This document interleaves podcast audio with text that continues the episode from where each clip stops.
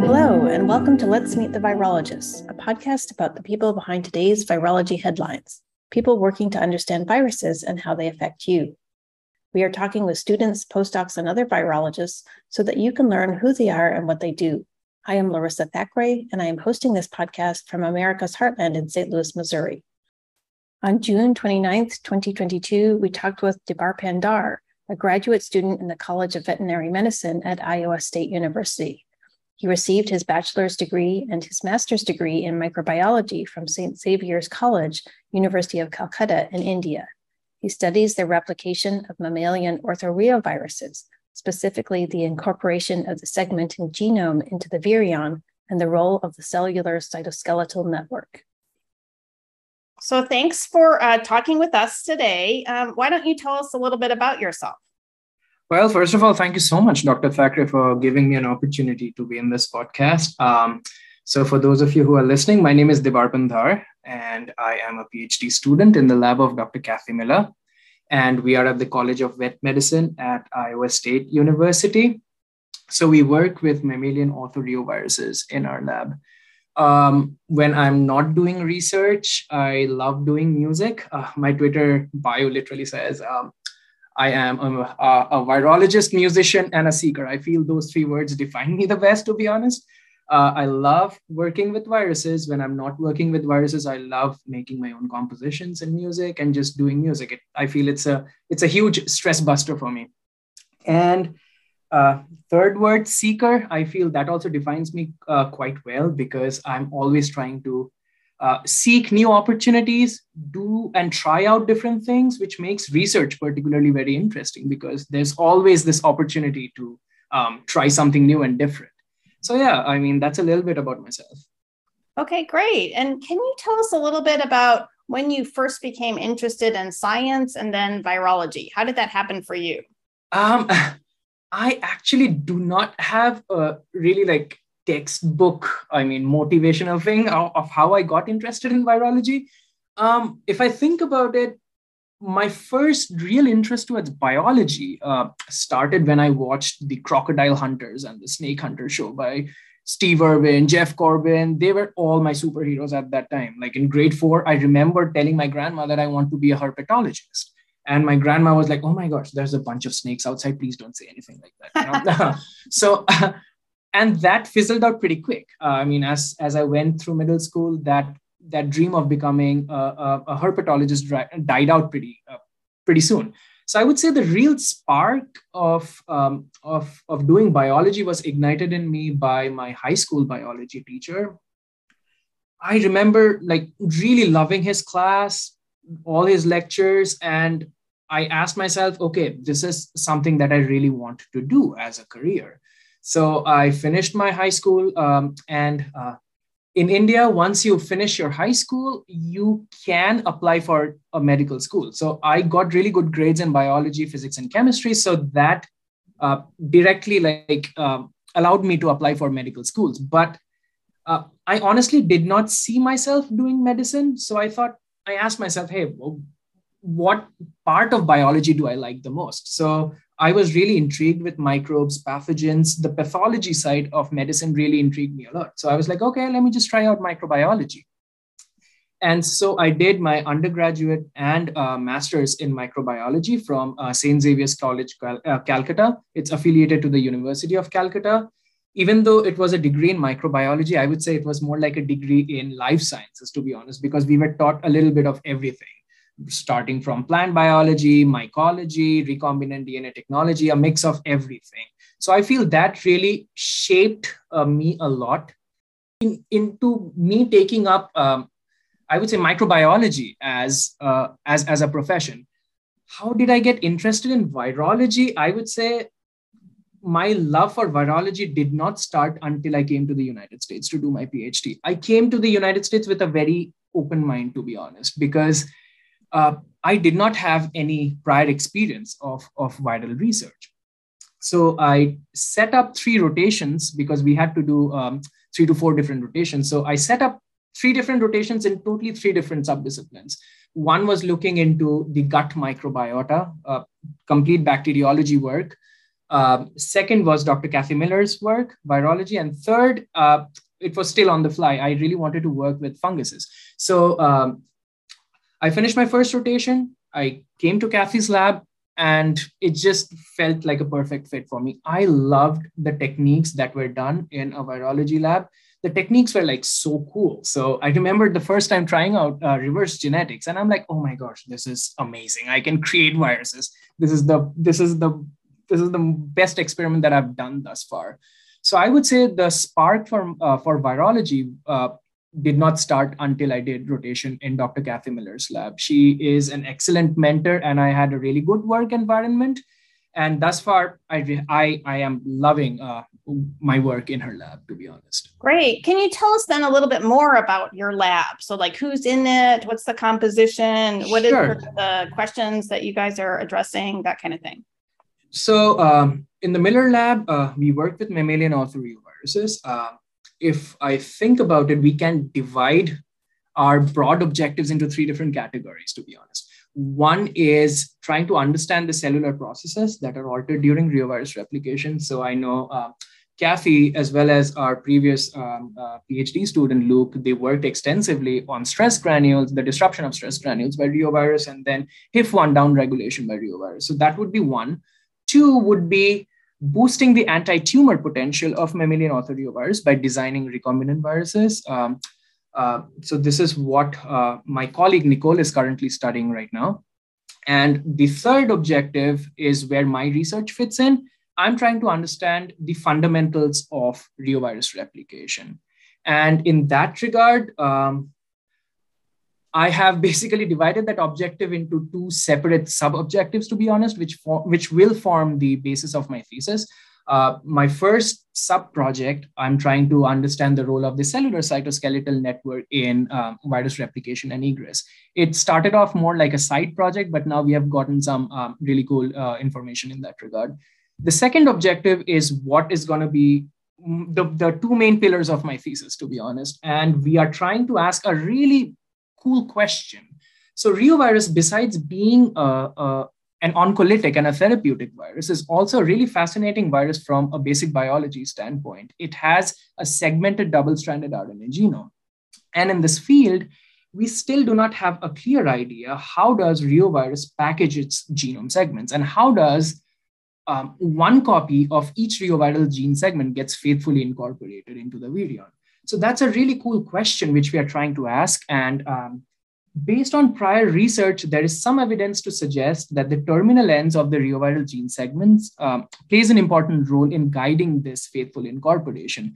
But still, nobody has like shown what is the minimum amount of sequences that's necessary for this faithful packaging. And so this is what I'm currently trying to understand this whole packaging process even though I'm using the word packaging, uh, packaging is also a really complicated process for segmented viruses because it is a, a combination of three processes, to be honest. One would be your faithful sorting of the positive sense RNA segments. All the 10 RNA segments, they interact by RNA-RNA interaction. And then the proteins assemble or build around it. And third would be the replication of single-stranded RNA to the double-stranded RNA. And again, there is a lot of mystery associated even with that packaging process because we don't know what is the actual timeline or the actual schematics of events. It's still a massive dogma in this field. So these are some of the questions that we are trying to address in our lab or particularly through my research. Great. And can you tell us a little bit like what are some of the techniques you use to address these questions? Right. So um, so for understanding the process of packaging, um, we, uh, me and Kathy, we have pretty much developed two novel assays in our lab. So one is, we call it the full wobble block replacement assay.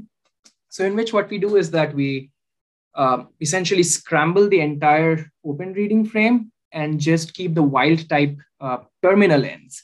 And then we look for the ability of those terminal ends to guide the incorporation of that given gene segment into the virus.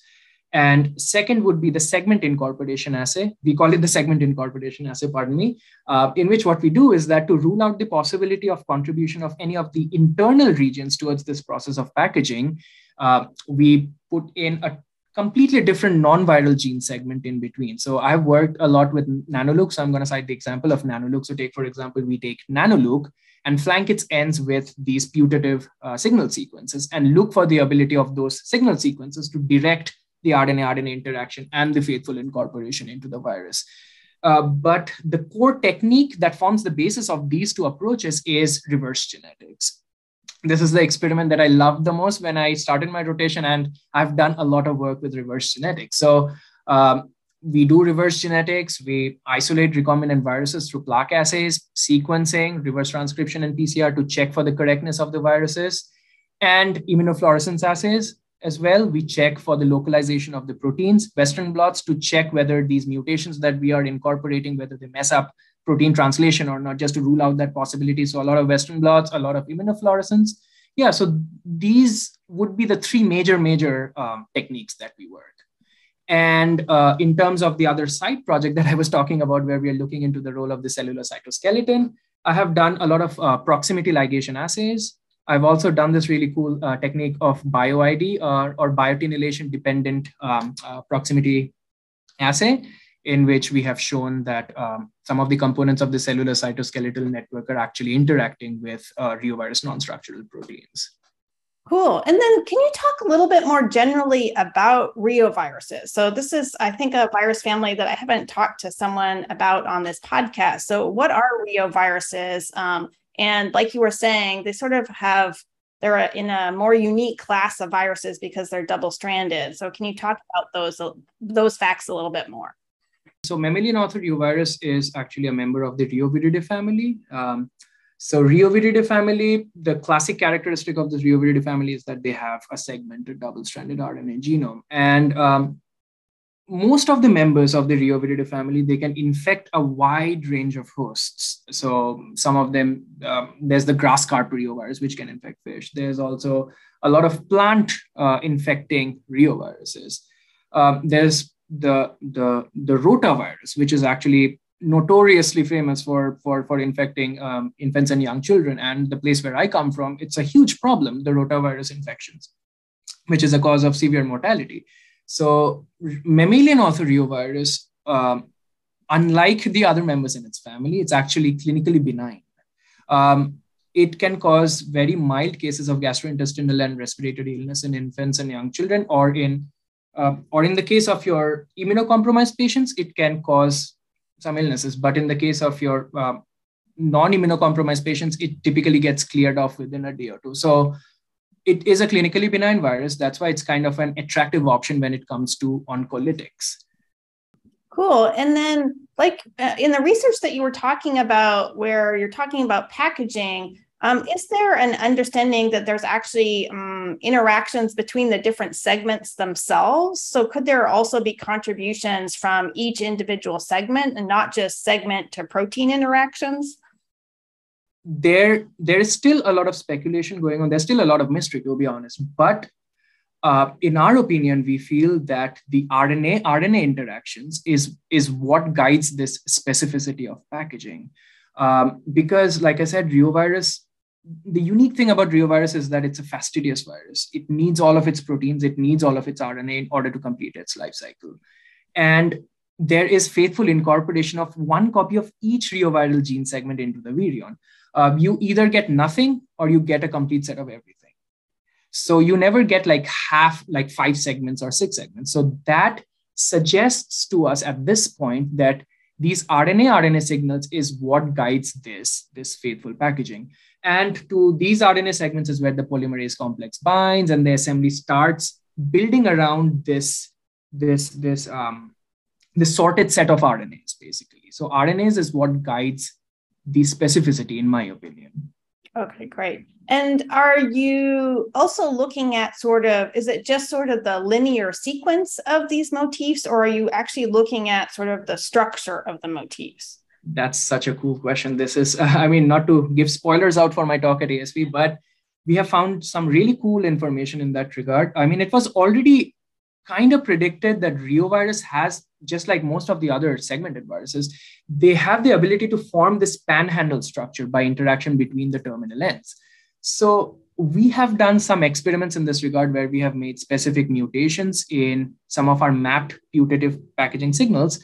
And we have seen that when you make specific mutations, it actually disrupts our rescue efficiency of, of, of, of the virus. So this all this suggests to us that there is this um, panhandle structure that is which I, I, I would be defensive in this regard, which might play an important role in guiding this RNA RNA interaction. So, structure, in my opinion, it exposes those critical sequences that interacts with the other RNA segments. So, structure, as of right now, with my data, definitely seems to play a pretty important role in guiding the process of assortment. Great. And to follow up on that, so are you going to be giving a talk or a poster at ASV to describe this work? I'm going to be giving a talk. To, it's going to be an oral presentation. So it's going to be at the Rio and Borna virus uh, uh, session. So I think so. My uh, talk number is number five in workshop number 29.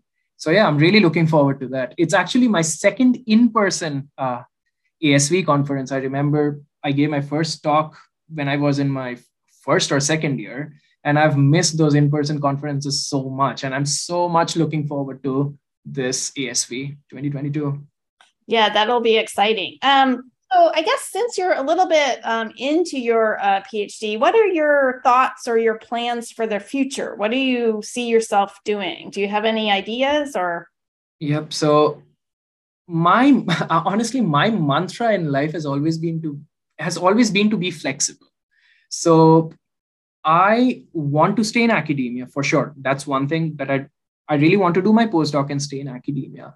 And I'm flexible with the choice of the virus that I want to work with, but I want to work in the future with the uh, the egress or the transmission and the egress side of virology and i want to work with a virus that uh, requires a more stringent containment so i hate to say it a more pathogenic virus so that would be my goal but i want to do a postdoc and after that my dream job would be to be a pi like Right, right. And are you interested? I mean, I assume a lot of your work is sort of molecular and tissue culture. Are you interested in in vivo work, um, using model systems, that kind of thing? So um, during my postdoc, uh, I want to learn something new as well. So I, I'll, I hopefully I'll bring in my expertise of segmented viruses, molecular bio, uh, molecular virology, a lot of reverse genetics, RNA biology, and this is something that I really want to learn model systems. And again, working with a more uh, pathogenic or a more stringent requirement, uh, stringent regulation requiring virus. Right. So I would learn to learn those few aspects during my postdoc. Cool, cool. And then I guess just to finish up, what's it been like to do your PhD in the last two and a half years? How has the pandemic sort of affected you and your and your work? um, to be honest, professionally, the pandemic hasn't impacted me as much. Uh, those two, three months or uh, howsoever long we were not supposed to go to the lab, I pretty much used that time to uh, write a seed grant with my mentor. I used that time to uh, figure out my prelims. So for my prelims, we had to um, propose a novel idea. It was a proposal-oriented prelims that I gave. So I used that time pretty wisely, and I just hunkered down and did my writing work. so professionally, honestly, it did not impact me as much. Personally, it did impact me quite a bit because uh, my family is still in India, and I feel that I've become more and more distant from my family because I haven't been because I haven't been able to visit India in the last three three and a half years. So personally, it has impacted me quite a bit. Can you describe a little bit how that was for you to sort of go through a pandemic here while your family's in another country? Oh my gosh, it was I'm I, I was always stressed because uh, India had its phases as well where there was these peak cases of COVID. So I was always worried for them and just the the inability to go and visit them and see them and be there whenever they need me is the harshest or, or it's the hardest part. And uh, I mean, video calling it does its job to an extent, but just the physical presence is what matters the most in my opinion. And I wasn't there. Uh, with my family. Uh, um, thankfully, none of my family members got infected with COVID. uh, so so that was really good but i was always so stressed and i was always really worried and that was also true for for them as well i mean they were also really worried that what's going on um, whether i'm i'm safe or not whether i'm doing well or not so this this stress and tension is what impacted us a lot right right all right. Well, thanks so much. Um, we uh, look forward to seeing your talk um, at ASV and um, mm-hmm. good luck in your uh, postdoc search. Thank you so much. Thank you so much. And again, thank you so much for letting me um, talk with you in this podcast. This has been Let's Meet the Virologists, a podcast about people who study viruses. This is your host, Larissa Thackeray, and thanks for listening. You can find us on Google, Apple, Amazon Music, and other podcast providers, or at lmtv.podbean.com.